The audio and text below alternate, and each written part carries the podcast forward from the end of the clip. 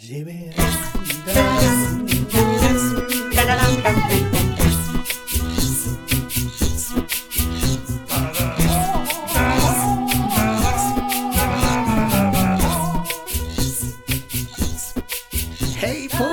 Hej. där ute och hej på er här inne. Men hej på dig!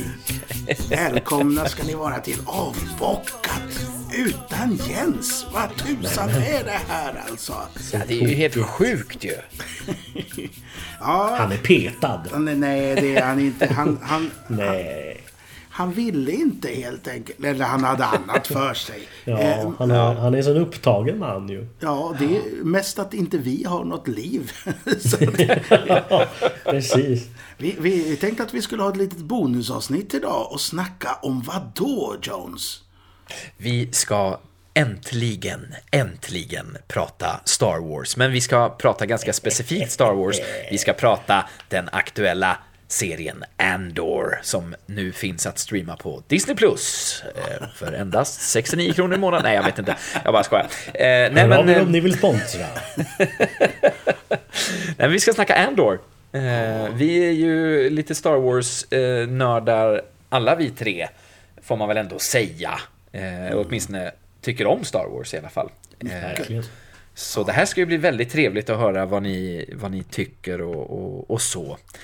Eh, Egentligen saknar vi ju den andra Niklas här också. Eh, Men jag vet inte om han har skrivit vad han tyckte till oss. eh, eh, Sådär, men det kan vi ju ta sen i sådana fall. Ja. Eh, Har du koll på det Jons? Vad, han, vad han tycker.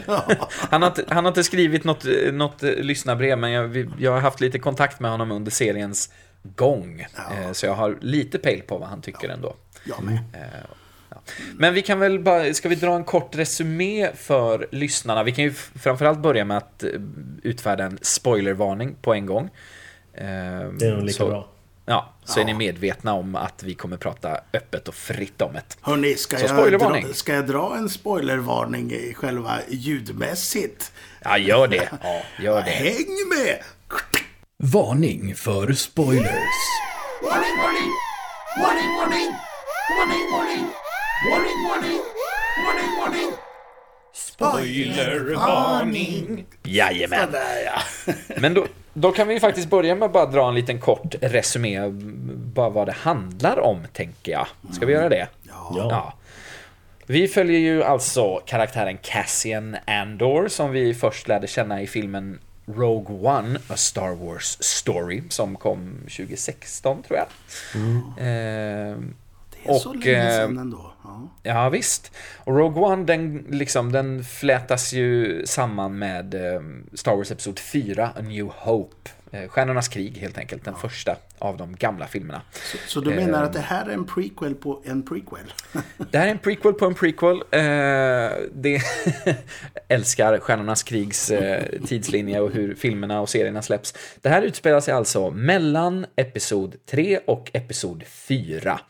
Eh, förmodligen efter serien Obi-Wan som vi inte har pratat så mycket om eh, i avbockat. Det kanske vi gör, vi får se. Eh, Ja men det måste det ju vara. För den Ja. är ju fem år innan Just det.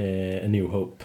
Ja, precis. Så den utspelar sig efter Obi-Wan men innan Rogue One och A New Hope. Eh, där har vi tidslinjen. Så vi följer den här karaktären Cassian Andor eh, och helt enkelt ser hans resa från att vara eh, vad ska man säga, en eh, skurk, typisk eh, lite Han Solo-karaktär eh, på något sätt, om man ska dra en sån parallell, till att bli eh, ja, men hans väg till att, att eh, börja göra uppror mot imperiet som ju härskar i den här tiden. Eh, det är väl det egentligen i, i korta drag, Mm. kan man väl säga. Ja men absolut. Och sen får man ju... Eh, även, han är ju verkligen eh, huvudpersonen. Han är ju titel, titelkaraktären. Liksom. Men, Ja, eh, men precis. men vi får ju verkligen eh, följa ganska många andra eh, nära också. Eh, och vissa avsnitt handlar ju lika mycket om om andra personer. Att vi får eh, inblick i, i rebellerna men också eh, känns det som kanske den mesta inblicken vi har fått i eh, Imperiets eh, Mm. innersta kretsar också. Eh, att vi får lite mer kött på benen kring folk som är på den sidan än vad man har fått innan känns det också som. Vilket Verkligen. är intressant. Karaktärer som inte är Darth Vader och, och kejsaren liksom, utan Ja. eh, mer fotfolket och, och man får lite, eller jag i alla fall får väldigt starka vibbar av liksom Nazi-Tyskland Mm. med eh, ISB eh, som, som organisationen heter som är någon typ av Gestapo liksom Mm. eh, för imperiet då. Eh, så de får vi bekanta oss med. Och ja, men väldigt mycket liksom fotfolket i Star Wars-universat. Eh, Mon Mothma spelar ju en stor roll i den här. Och man eh, Ja. Tjockar ut hennes backstory ordentligt. Och det tycker Verkligen. jag är väldigt trevligt alltså. Lite Mm, verkligen. oväntade turer med hennes eh, karaktär ändå. mm. Eh, ja.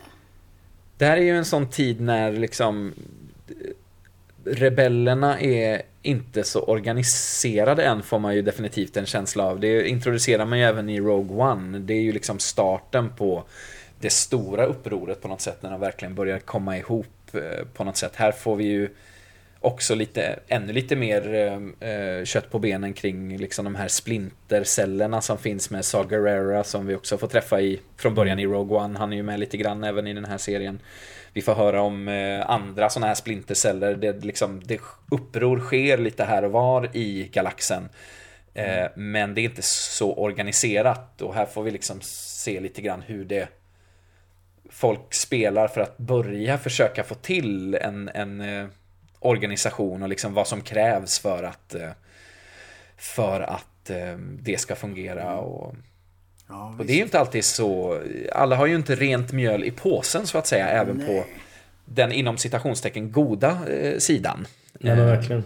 och det tycker jag är väldigt Det är spännande. ju en av de största styrkorna med serien tycker jag. Att eh, båda sidorna egentligen är lite mer eh, grå. Mm. Det är inte så svart och vitt utan man får se att eh, rebellsidan gör rätt hemska saker for the greater good men, Mm. eh, men ändå och man får se de på den onda sidan eh, att det är inte så jävla lätt för alla att vara på den sidan heller utan man Nej. kanske har hamnat där och nu sitter man fast i, i rävsaxen och Mm. kommer inte ur. Nej men även karaktärer som, som kanske absolut eh, liksom köper imperiepropagandan och liksom hela det paketet med hull och hår men att även de får liksom eh, återigen kött på benen och liksom blir fulledade personer, inte bara liksom en stereotyp.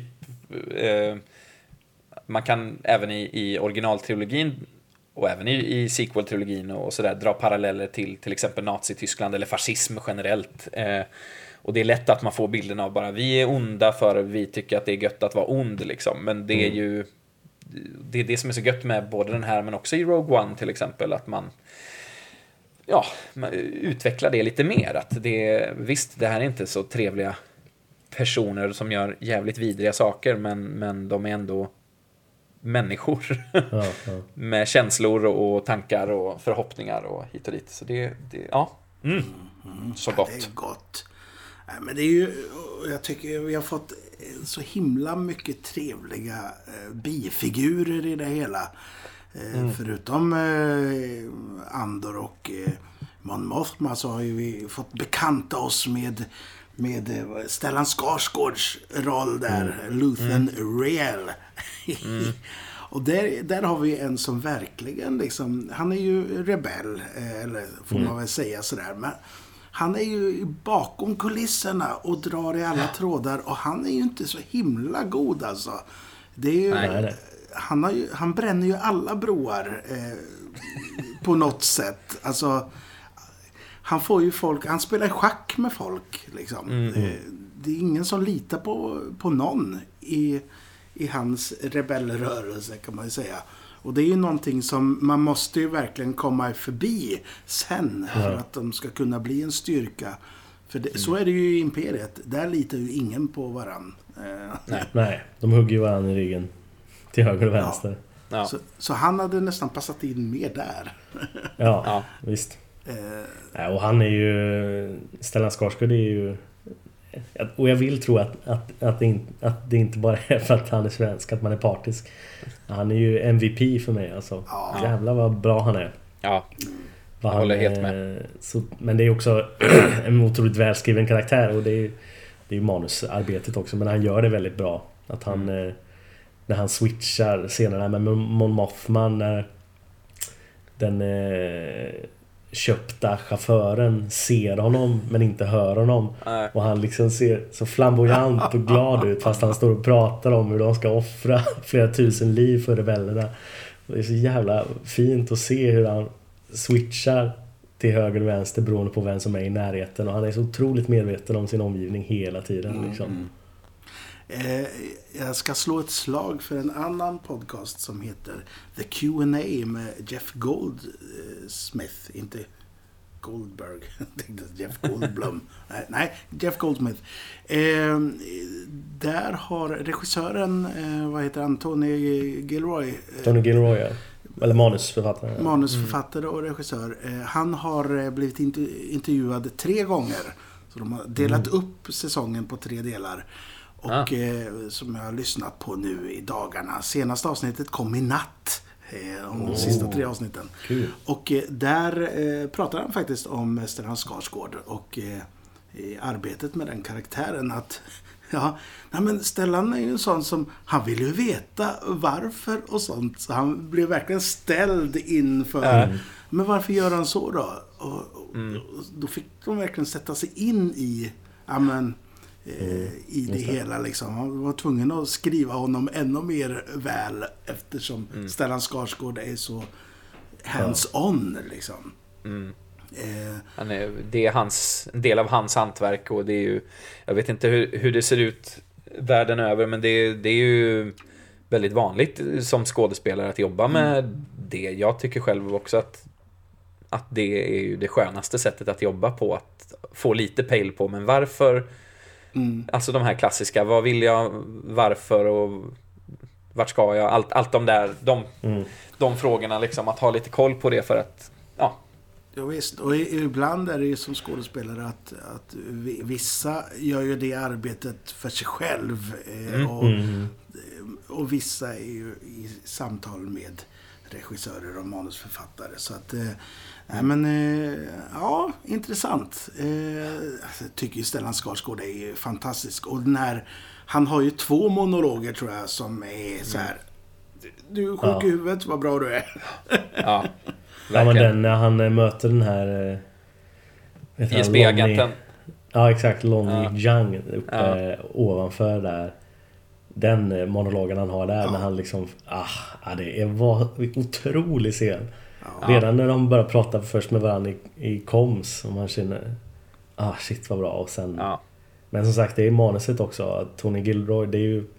Tony Gilroy är ju st- största bidragande faktorn till att det här är så bra tror jag. För att det, manuset är otroligt alltså. Det är så välskrivet och det är så bra dialog. Allt är så grundat. Jag, Verkligen. menar, jag älskar Star Wars.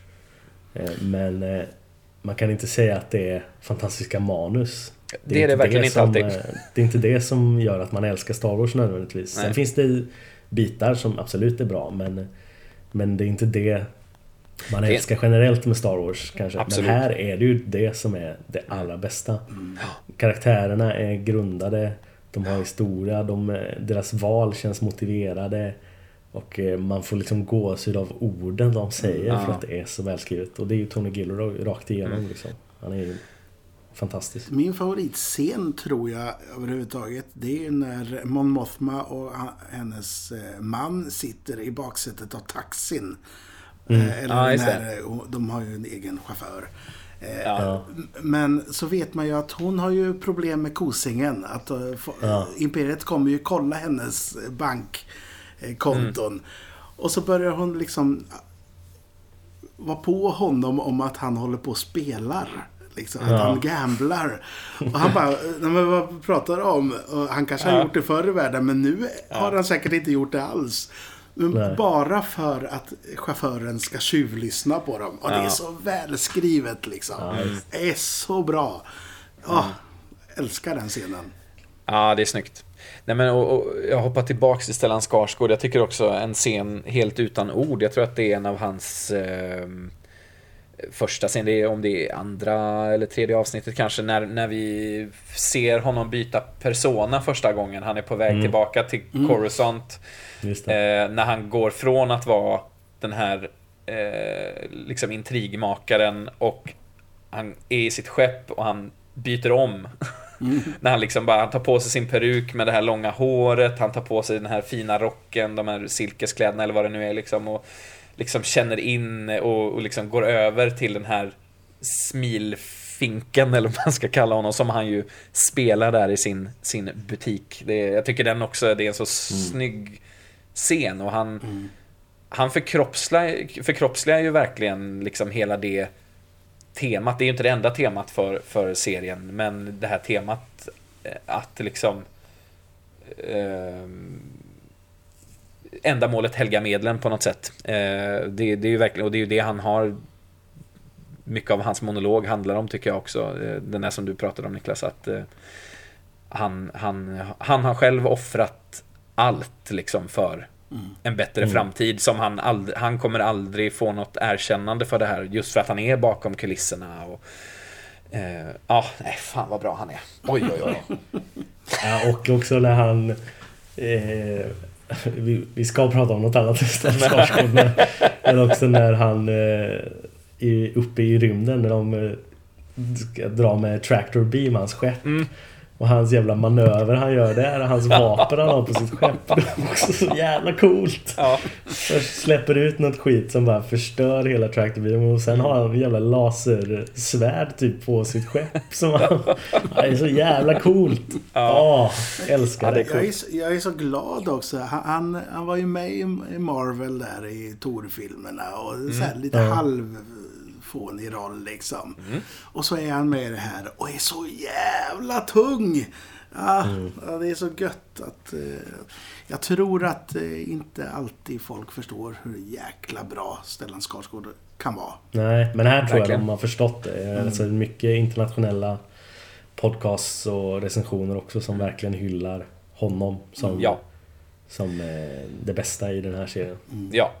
Ja, men jag har sett lite YouTube-klipp eh, där liksom han, han lyfts ju som det bästa i Star Wars någonsin. Alltså så här, det här är bästa Star Wars-karaktären eh, och bästa på TV på länge. Alltså, ja. Så han, han är... Mm, han får mycket uppmärksamhet nu.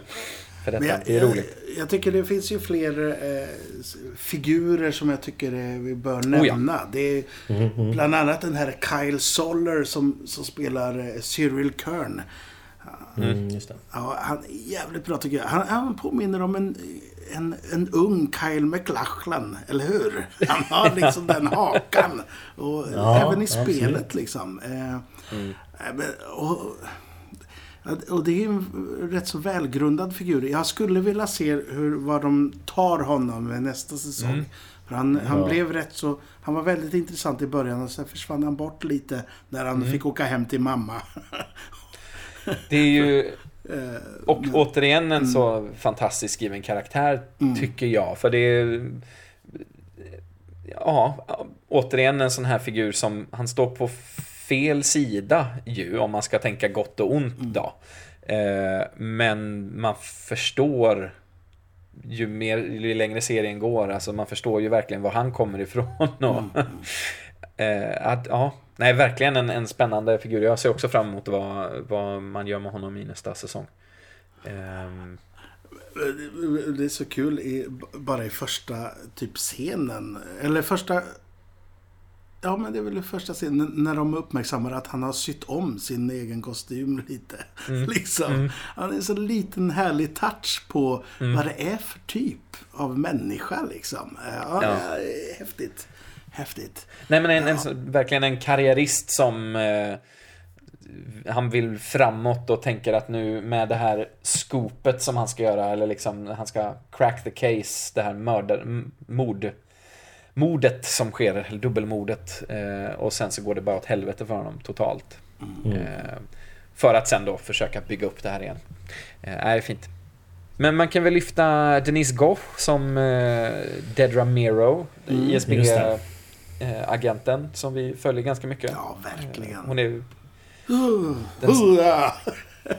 Alltså Ja. hon är Ja, fruktansvärt bra. eh, Men vilken obehaglig kylig. människa. Ja. extremt kall. Och deras, eh, ska man kalla det romans de har där. Hon och eh, Kyle som vi nämnde förut. Ja, jo, men det är, ju, det är ju något som ligger där. Men som känns också så jävla o, obekväm romans på något sätt. Jag vet Ja. liksom inte aha, Nej. vad, det, vad jag vill med den. Nej, Ja, men fra- och framförallt när han dyker upp där utanför ISBs Ja. högkvarter och bara helt plötsligt stalker har blivit exakt Mm. där hon i princip knär honom i skrevet och bara Ja. du kan dra åt helvete nästa gång jag ser dig kommer du dö. Ja, och sen, sen att han räddar henne där, och det är också så här, åh vilken Mm. hemsk stämning. Men, men i övrigt hur hon, hennes karaktär spelar ut eh, eh, liksom medarbetare mot varann. Och, ja, men hon är ju på väg uppåt. Liksom. Det är- Verkligen. ja, det är, Också karriärist. Mm, verkligen. Eh. Skitbra. Ja, det är hon. Nej, och sen har vi också på eh, eh, Ferrix. Mm. Eh, Cassians, eh, ja inte, inte där han föds men eh, där han bor. Hemstaden, Större delen av sitt liv. Där finns ju också många, Mm. många minnesvärda karaktärer. Hans mamma, Ja. eh. Marva av Fiona Shaw, Mm. toppen. Bix Kalin ja, som Adria Arjona spelar är också jättebra. Och roboten B2 Emo. Ja. Eh, David Chapman som är rösten. Ja, Eh, så fint. så, de, nej, de är ju jättebra. Det är, jag läste det någonstans. eh? Och det är ju för att den är uppdelad i ark. Gör att det blir lite så. Men att det är 30 major characters och Ja. 190 speaking parts och något sånt där. Och det är ju helt sjukt mycket för en serie på 12 avsnitt bara. Ja, Men det är för att den är uppdelad i ark mycket. Men också för att Tony Gilroy gör så mycket med så lite. Och att han liksom ger, låter karaktärer blossa ut. Eh, och eh, man hade liksom kunnat låta Bix Kalin eh, till exempel bara vara en karaktär som var med i början. ja. När han är på Ferrix och sen låta henne försvinna. Men Tony Gilroy ser liksom värdet i att Ja men om en karaktär är med, om en karaktär namnges så ska den liksom vara kött och blod och den ska ha en historia precis. som utforskas. Och det är ju det han gör med, med så många mer karaktärer än vad en, en vanlig serie skulle göra. Mm. Vet ni vilken vi, min favorit är? Det är han Brasso. Han, han, Ja. han gör ju inte Ja, så är mycket härlig. liksom. Han är inte med så Nej. mycket egentligen. Man tänker så här, bara inte någonting händer med Brasso och när Brasso Nej. räddar... Eh, nej, det är inte han som räddar roboten, men det, den scenen är ju fantastisk. Ja. Ja, men Brasso, åh. Och att Ja, det är han som låter henne få tala där när hon har gått bort. Ja. Eh, Ja, den... eh, Det, det talet är inte heller dåligt. Nej. Som Fiona Shaw. Shaw får hålla Nej. i, i hologram. Då... För att liksom eh, starta revolutionen på något sätt. Bara, Det, ah, det kom tårar hos mig då. ja, Då satt Ja, jag och grät och skrattade samtidigt. mm, Ja, som ni hör så är vi ju eh, alla ganska så imponerade av den här serien. Eh, tycker jag ändå att det låter som. Eh, ja verkligen. Det måste också bara lyfta en karaktär som vi faktiskt, eh, förutom Cassian Andor, eh, har träffat sen tidigare i Rogue One. Eh, är karaktären Melchi, som också är i Rogue One, en rebell. Han är med lite i slutet, framförallt en av kommandosoldaterna som, som intar planeten, som jag nu har glömt vad den heter. Skam över mig. Skitsamma. Scar- Scariff. Eller nej, Scarif. Scarif, ja. Ja, Scarif, precis. precis.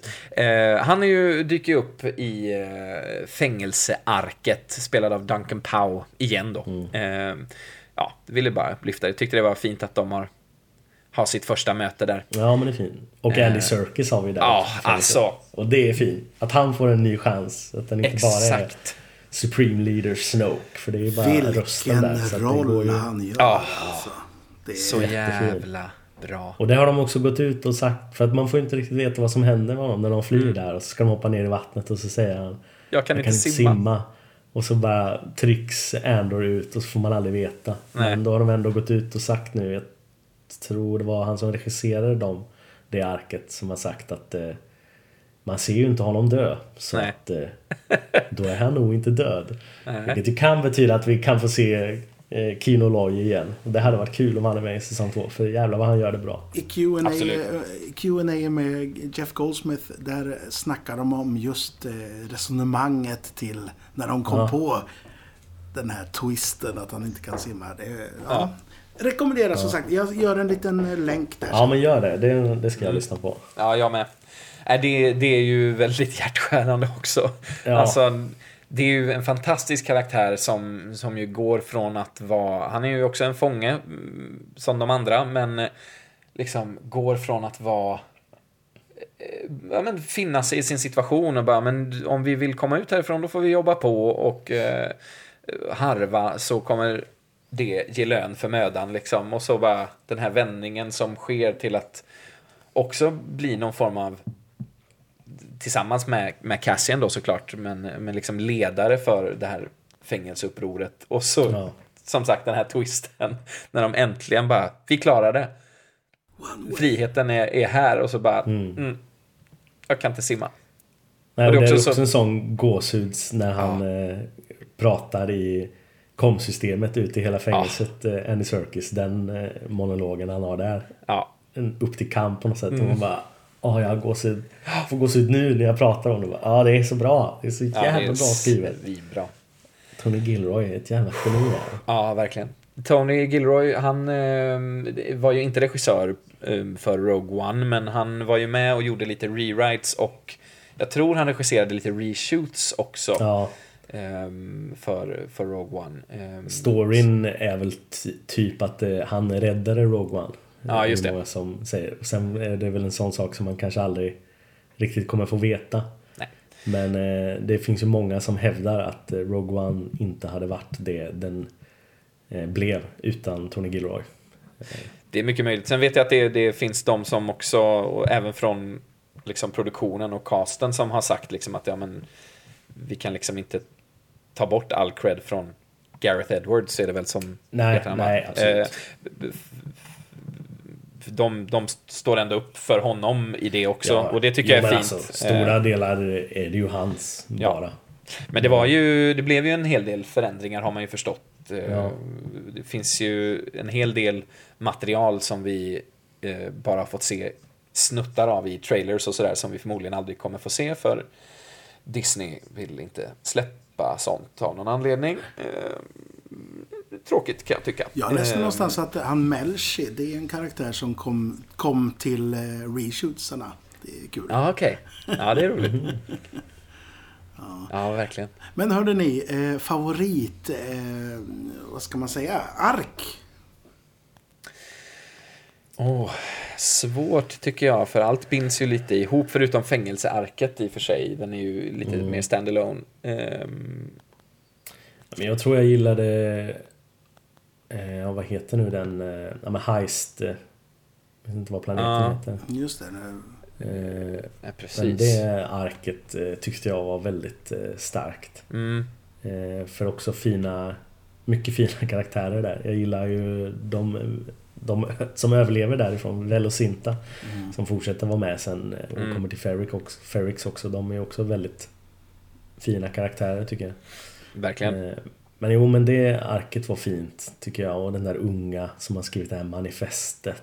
eh, Mm, eh, Som också vi får höra sen spelas upp för att det lämnas ju till Andor. Och, ja, det var Ja. väldigt bra tyckte jag. ja, jag håller med.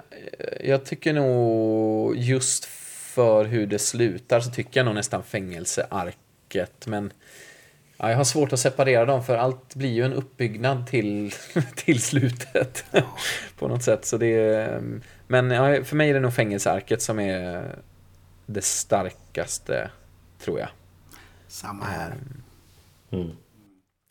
Men, eh, men som sagt, det är överlag eh, väldigt, väldigt starkt alltihop tycker jag. Det är Ja, det- oerhört välspelat. Det är snyggt. Eh, ja, det är väldigt härligt att de eh, har lämnat den här, eh, vad kallar de den? The Module? Kallar de den för det? The Dome? Nej? The Dome, ja. Ja, just det. Ja, jag minns inte vad de Ja, kallar nej, men The för er som Volume. lyssnar i alla fall. The Volume. The Volume, ja precis. The Volume. I Mandalorian, Book of Boba Fett, ja, egentligen alla de andra Star Wars-serierna har de ju använt den här revolutionerande tekniken när de är för det mesta bara i en studio där, där all bakgrund projiceras på väggarna bakom dem helt enkelt. Jättehäftigt och jättesnyggt. Eh, jag tycker att man efter ett tag kunde känna av det lite väl mycket. Att så här, och, och här har man ju lämnat det. Här spelar man ju faktiskt in på faktiska platser. Man har byggt upp ordentliga miljöer i, i studios. Ja, Intressant hur fort den här The Volume fick ett backlash. ja. Det, var, det är världens bästa grej, fast vi hatar den. Liksom. ja exakt. Vad skönt att slippa den, men det är det bästa. Ja, Ja, men, för- Nej, men den är ju, det är ju fantastiskt eh, vilken jäkla häftig teknik det är. Men jag tycker nu när man fick tillbaks det här lite mer traditionella sättet eh, så jag tycker man känner det eh, faktiskt i kvaliteten på något sätt. Eh, Ja, men verkligen. Så det, det gillar jag. nej, men det jag tänkte säga var att eh, min nackdel är att jag känner att det, att det blir lite mindre och mindre Star Wars ibland eh, för de olika projekten. Alltså. Först försvann den klassiska musiken eh, för att ersättas av Ludvig Göranssons fantastiska musik i den. Eh, Bo- Boba Fett och vad heter det? Mandalorian. Mandalorian. Och nu är det en helt annan musik också och jag har inget problem med det. Men nu försvinner ju även en del lite legacy aliens och shit. Och jag tycker nu är nästan inte Star Wars längre. jag älskar ju dramat i det hela. Men jag saknar lite Star Wars-känsla. Vad säger ni om det? Jag förstår precis vad du menar. Jag kan också sakna kanske lite, lite mer aliens. Eh, bara för att få känslan av rymdäventyret på något sätt. Eh, men för mig så jag har ändå kvar Star Wars-känslan på något, eller väldigt starkt i mig. Eh, men, men absolut kan jag ju sakna eh, åtminstone Williams-inspirerad musik. Eh, Eh, som vi fick i Rogue One till exempel, där man liksom blandar teman med nyskrivet och man får in touch av det gamla. Även i Mandalorian, där det absolut mesta var nyskrivet, så fick vi ändå in en touch av, det är väl i säsong två, så får vi in Force-temat med, med Luke och sådär. Ja, och Obi-Wan var ju mer Ja, eh, klassiskt eh, precis. inspirerad. Men eh, jag, jag, jag eh, njuter ju verkligen av det här eh, och saknar liksom inte Star Wars-känslan. Det här är ju den Star Wars som jag har längtat lite efter ända sedan jag såg Rogue One egentligen. Ehm, jag är ju väldigt förtjust i att det inte är så mycket fokus på, eller i den här är det ju inget fokus alls på Jedi Sith, ljussablar, utan här följer vi helt vanliga människor. Ehm, och huvudkaraktären vet vi ju vad, vi vet ju vad som kommer hända med honom.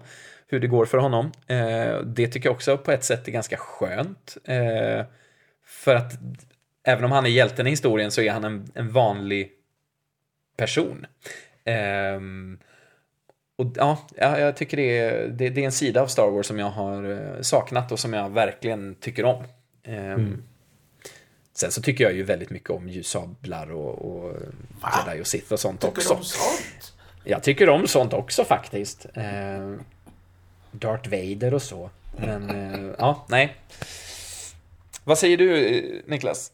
Nej men jag håller med dig Joneskär. Eh, Jag, jag tycker också om Jedi och Sith och, och sånt häftigt. Ja, Men eh, vi kommer få mer av sånt också i andra, andra projekt. Eh, så att det gör mig ingenting att det här är vanliga människor mer. För att det finns ju såna i, i Star Wars-universat också och de har vi fått se ganska lite av innan.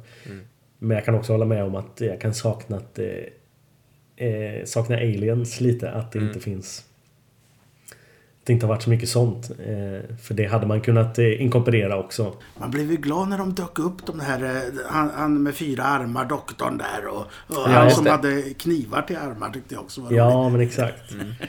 Eh, och man hade kunnat inkorporera mer sådana känns som utan några, någon större svårighet liksom. Men jag kan också tänka mig att det kommer komma mer sånt i säsong två. Som det kommer vara... Eh, känns som att vi kommer röra oss mer eh, runt i, i galaxen då. och säkert sätta på lite mer aliens kan jag tänka mig. Med tanke på hur upplägget kommer vara på den säsongen. Det säger ju, för mig, men det här är ju inte kanon längre, tror jag inte eh, i alla fall.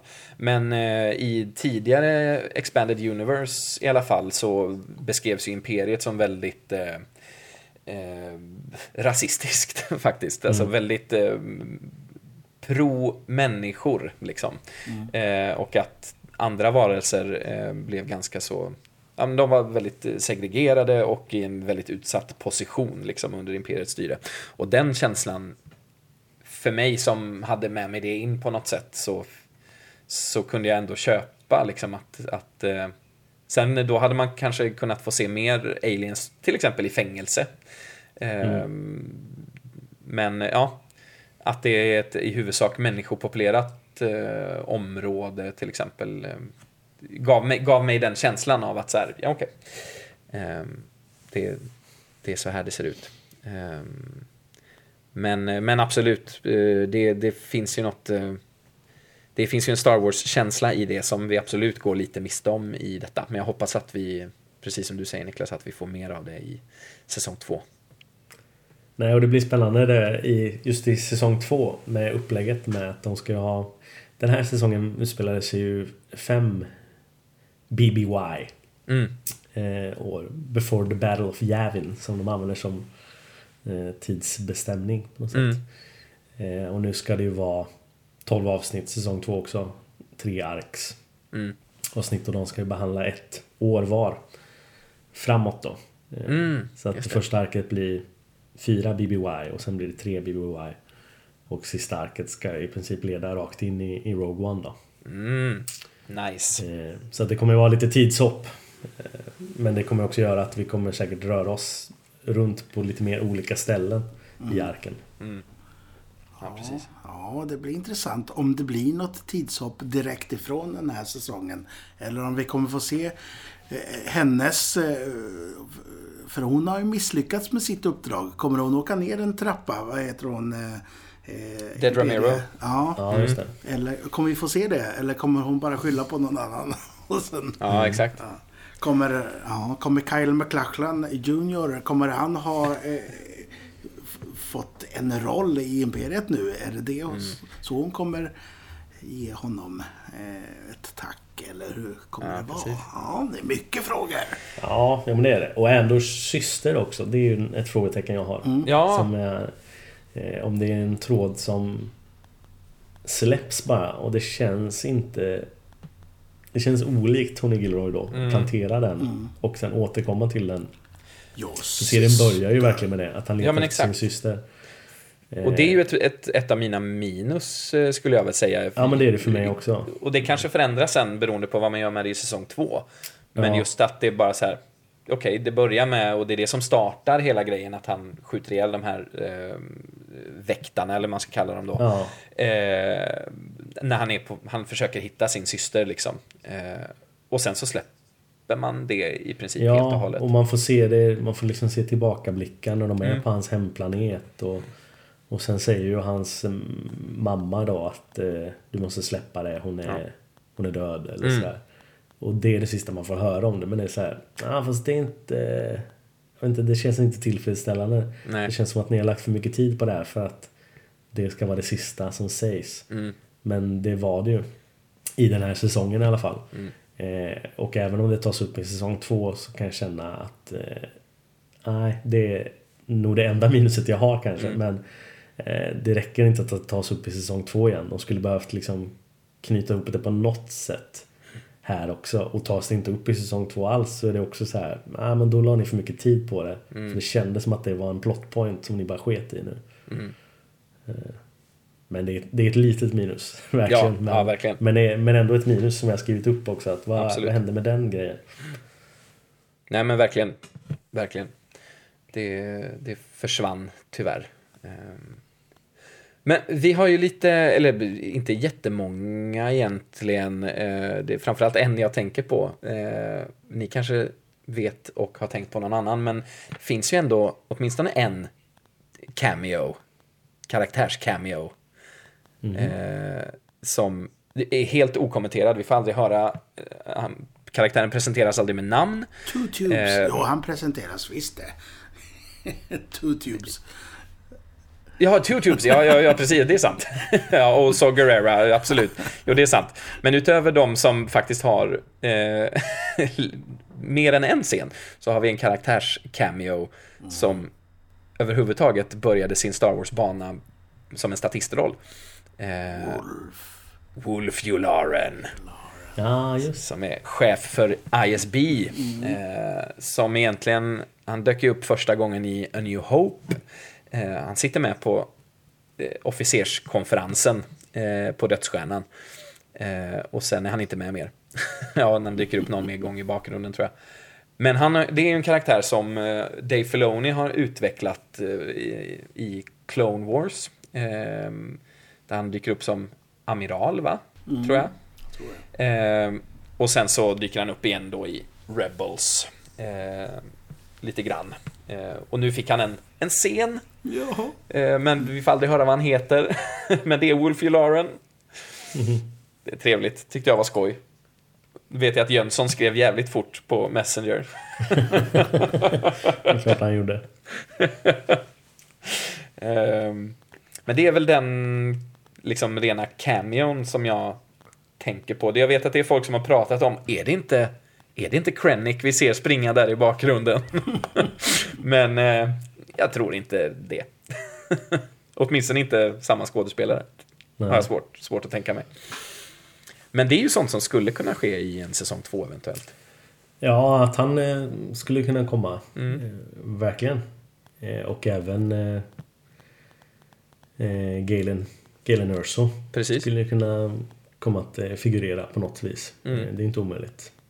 Nej, Så verkligen. överlag, eh, överlag så tror jag i säsong två att det kan hända att vi kommer se lite fler karaktärer vi, vi känner till. Mm.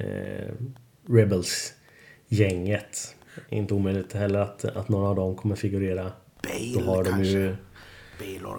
Bale, ja precis. Space Jimmy Smiths. Exakt. Yes. Eh, nej, för att eh, Rebels-gänget, eh, en del av dem ju, ska ju vara med i Asoka som kommer nästa år. Mm. Så att de har ju blivit introducerade då i live action också. Mm. Så att då skulle de kunna dyka upp i ett avsnitt eller två i, Mm. i Andor säsong två också utan att man behöver liksom presentera dem på något sätt för Mm. folk som inte har sett Rebels. Nej, precis. Eh, Så att eh, ja, det kan bli det kan bli spännande. satt ju lite och var sådär, åh, vi hade ju några, några få korta scener i senaten också. Jag satt lite så här, åh, tänk om, tänk om eh, Ian McDermott dyker upp här nu som kejsaren. Han, han eh, efter att ha uttalat sig att nej, men kejsaren kommer ni inte få se på, åtminstone inte på, på länge än och sen typ en månad senare så vem dök inte upp i ett hologram i slutet på Obi-Wan? Jävla jag Ian McDermott. Man kan inte lita på någon. Nej. Men sen var det ju en eh, after credits-scen också. Den missade jag Gjorde du det? först till och med. Ja, ja. Eh, Men sen så lyssnade jag på en podcast där de tog upp den och jag var såhär, vad fan är det här? Så då satte jag igång. Tryckte på paus direkt och satte på Disney Plus igen och kollade. Eh, Man fick ju inte se så himla mycket av Nej. den. Det var väl mer en bara Haha! Att man kanske anade att det där de gjorde i eh, fängelset att det allt det de konstruerade, det kändes väl som att ja men det här kanske har med, med dödsstjärnan att göra. Och det visade ju sig att det hade. Mm. Eh, Så det var inte så mycket mer än så, men ändå. Nej. Ja, jag tyckte det var en trevlig liten touch. Våran avbockat eh, vän eh, Niklas eh, Jönsson då. Eh, hade du lite koll på vad han tyckte? För det är intressant för våra lyssnare kanske, tänker jag. Absolut. Nej, men eh, om jag har förstått honom rätt. Okej, eh, stopp, vänta här nu. Eh, nu kände jag på mig att ni pratar Star Wars utan, utan mig. Eh, och så kan vi inte ha det. Eh, tja, eh, killar Jönsson här. Andor. Andor. Andor är det bästa som har hänt mig.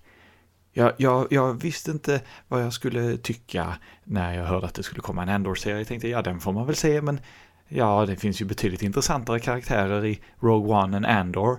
Men, men, men, men jag menar, Diego Luna är ju bra, så, så, så vi, vi, vi kör. Det blir, det blir bra, det blir bra. Och sen så var det bara, inte bara bra, utan, utan jätte, jättebra.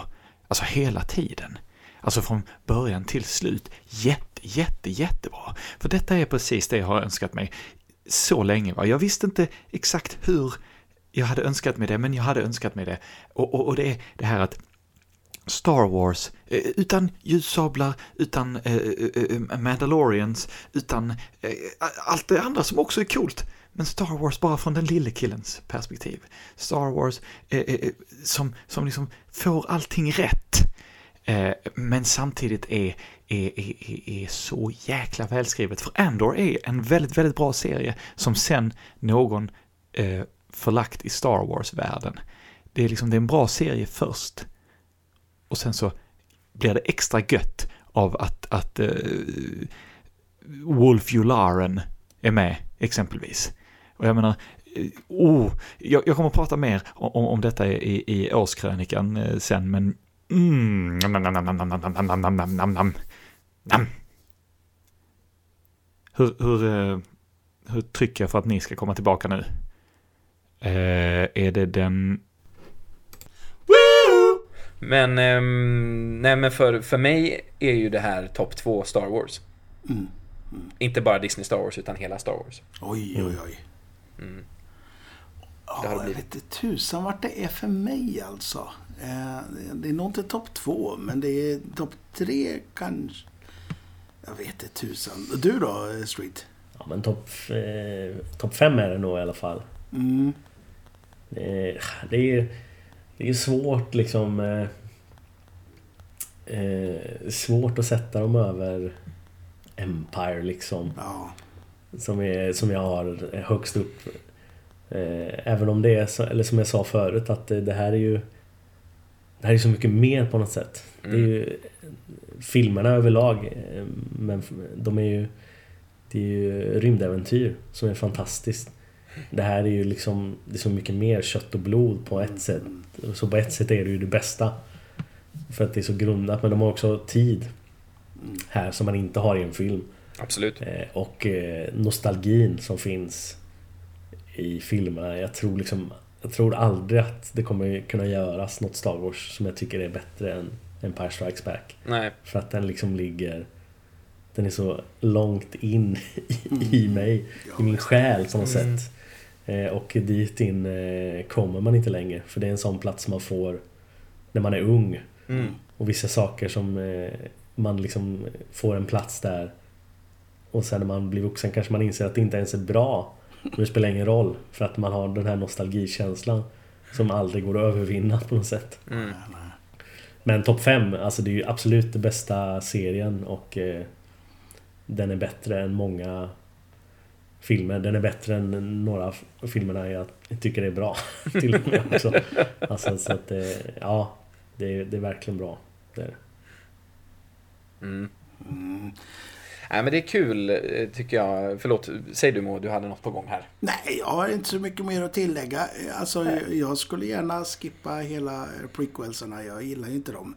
Det är inte min generation. Jag har ingen nostalgi till dem riktigt. Eh, men däremot så sequel jag tycker ju Force Awaken, Awakens, den har ju växt för mig. Och även mm. Uh, Last Jedi tycker jag är fantastiskt jävla bra.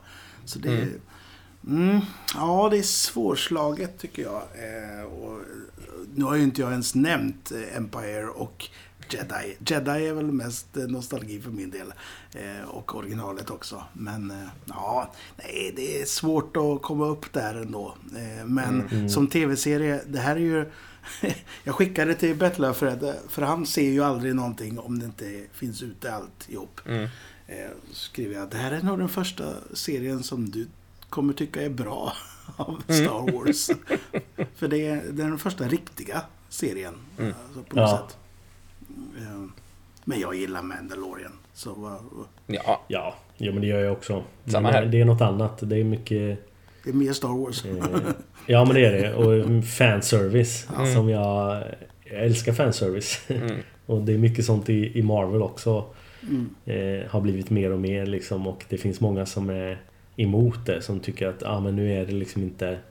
Det är bara fanservice. Och det är det ju inte bara. Nej. Men det är mycket fanservice. Men jag tycker det är härligt. Jag tycker liksom inte att det är något negativt. Det är ju än bra, det är ju bra fanservice. Eh, Ja. Den här Dr. Everson eh, fanservicen i Rogue One. Det är ju dålig fanservice. Ja. Eh, Så det är skönt att de inte har införlivat något sånt i den här. Eh, Ja, tycker nej för i den är här är det i princip ingen fanservice. Nej. Eh, Men eh, så länge det fortfarande är bra så jag måste inte ha fanservice. Nej. Bara det viktigaste är att det är bra. Ja. liksom. Nej, men den här kan ju verkligen stå mer på egna ben. Eh, På något sätt. Alltså visst, det är klart att den, den bygger på hela Star Wars-universat. Alltså, utan det andra så hade den ju inte funnits. Eh, Men den behöver liksom inte visuellt eller liksom med callbacks förlita sig på det eller ta stöd på det sättet från, från det tidigare. Det tycker jag är ganska skönt. Ja, men alltså någon skulle ju tekniskt sett kunna ha det här som sin första Star Wars-upplevelse. Mm. Och tycka att det är bra. Om man inte är Eh, nio tror- år, då tror jag man inte tycker det är så bra. Nej men då är det kanske lite mörkt. Men, Nej, men framförallt Mandalorian, tråkigt eh, tror jag. Alltså, Ja, det också kanske. Men det är också ganska... Det är ganska mörkt. Det är ganska hemskt. ja. Eh, För att vara Star Wars. Så det är ganska brutalt. Det är liksom eh, hugga varandra med en faktisk kniv, inte en ljussabel. Utan det, det är avrättningar och... Ja, Alltså den här tortyren när man får, Ja, man får höra typ döende barn. Ja, fan. är Usch vad hemskt. Fy fan. Eh, Men jag menar eh, att någon ska titta på Mandalorian säsong 1 Mm. som sin första upplevelse. Det är klart man kan göra men det då går man miste om väldigt mycket mer. ja. För att den, eh, den, den är så mycket bättre om man har sett det andra. Ja. Och det är inte den här beroende av på samma sätt. Nej, men mycket trevligt tycker jag. Ja, verkligen. Ja, verkligen. Ser fram emot säsong två och hoppas att eh, den håller samma kvalitet på manus och ja, Jag tror det. Faktiskt. Ja, jag tror också jag det. litar på Tony Gilroy. mm, det gör jag och med. Jag Dan, med. Dan Det är Gilroy. jobbigt att man ska behöva vänta så jävla länge bara. De börjar spela in nu tror jag. Mm. Så att det... Nej, det är 2024. Kanske man kan få en liten statistroll ändå. Ja, kör bara. Ja. Flyga över till, till England. Ja, men, men det är gött om man har en riktigt eh, skön 70-talsmusche och ordentliga polisar. Det är det, och jag älskar ju den här han som visade sig eh, vara eh, undercover, eller vad man säger, hos Imperiet. Jag älskade ju honom i bakgrunden hela tiden för han ser så himla 70-tal ut. Jävla tönt. Ja, underbart. Eh, Ja, så fint att han fick, att det blev en roll till slut. Underbart. Ja, verkligen. Underbart. Ja. Verkligen. Ja, nej men, eh, ja, kul. Star Wars eh, känns, det känns hoppfullt inför framtiden helt enkelt, tycker jag. Och det är det Star Wars ska vara. Det bygger på hopp, Exakt. förstår du. Visst va, visst va. Härligt. Livet är underbart när stjärnornas krig finns. Rebellions are built on hope. Ja, visst. Men hörde ni, ska vi signa off här? Och, Ja, men jag tror det va. Ja. Det blir inte roligare än så här. Nej. Nej, jag tror inte det. Vi får se nästa gång vi hörs om något annat kanske. Ja, Eh, precis. Annars hörs vi i de vanliga avsnitten. Ja, men det gör vi. Ja. Hörni, kära lyssnare, tack ska ni ha för att ni lyssnade. eh, Ja. Och eh, följ oss på sociala medier och framförallt titta på Andor om ni har möjlighet. Eh, Gör det det. är så värt det, tycker jag. Verkligen. Ja, jag, du, jag, jag tar en självisk och, och slår ett slag för min lilla Instagram idag också. Ja, gör det. Ja, jag tittar på serietidningar och boxar upp. Eh, Moe boxar upp eh, heter jag på Instagram. Kolla in det. Eh, och kolla in eh, Avbockat på, på Facebook som sagt. Eh, så hörs vi. Det gör vi. Vi. Hej då! Adios amigos! Hej då, hej då. Tjena,